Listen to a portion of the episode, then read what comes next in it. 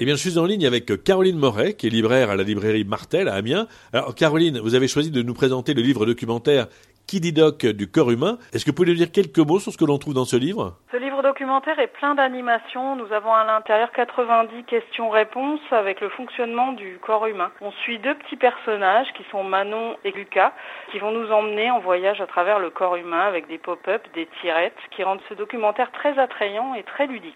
Voilà. Et donc je suppose que si vous avez choisi de nous parler de ce documentaire sur le corps humain, Caroline, c'est un sujet dont on sait qu'il intéresse beaucoup les enfants, euh, c'est que vous l'avez particulièrement aimé. Euh, vous pouvez nous dire pourquoi? Alors tout est très clairement expliqué. On parle des sens, du cerveau, du sang, des muscles, etc. Il y a autant de sujets et de questions qui sont très intéressants et ça reste accessible à un enfant dès 4 ans. Donc ça permet de discuter éventuellement avec l'enfant et même l'adulte peut se remémorer des détails qu'il avait oubliés. Bien, merci Caroline de nous avoir parlé du Kididoc du corps humain, édité chez Nathan. À bientôt. Et rendez-vous mercredi prochain pour découvrir un nouveau livre jeunesse avec Nathan.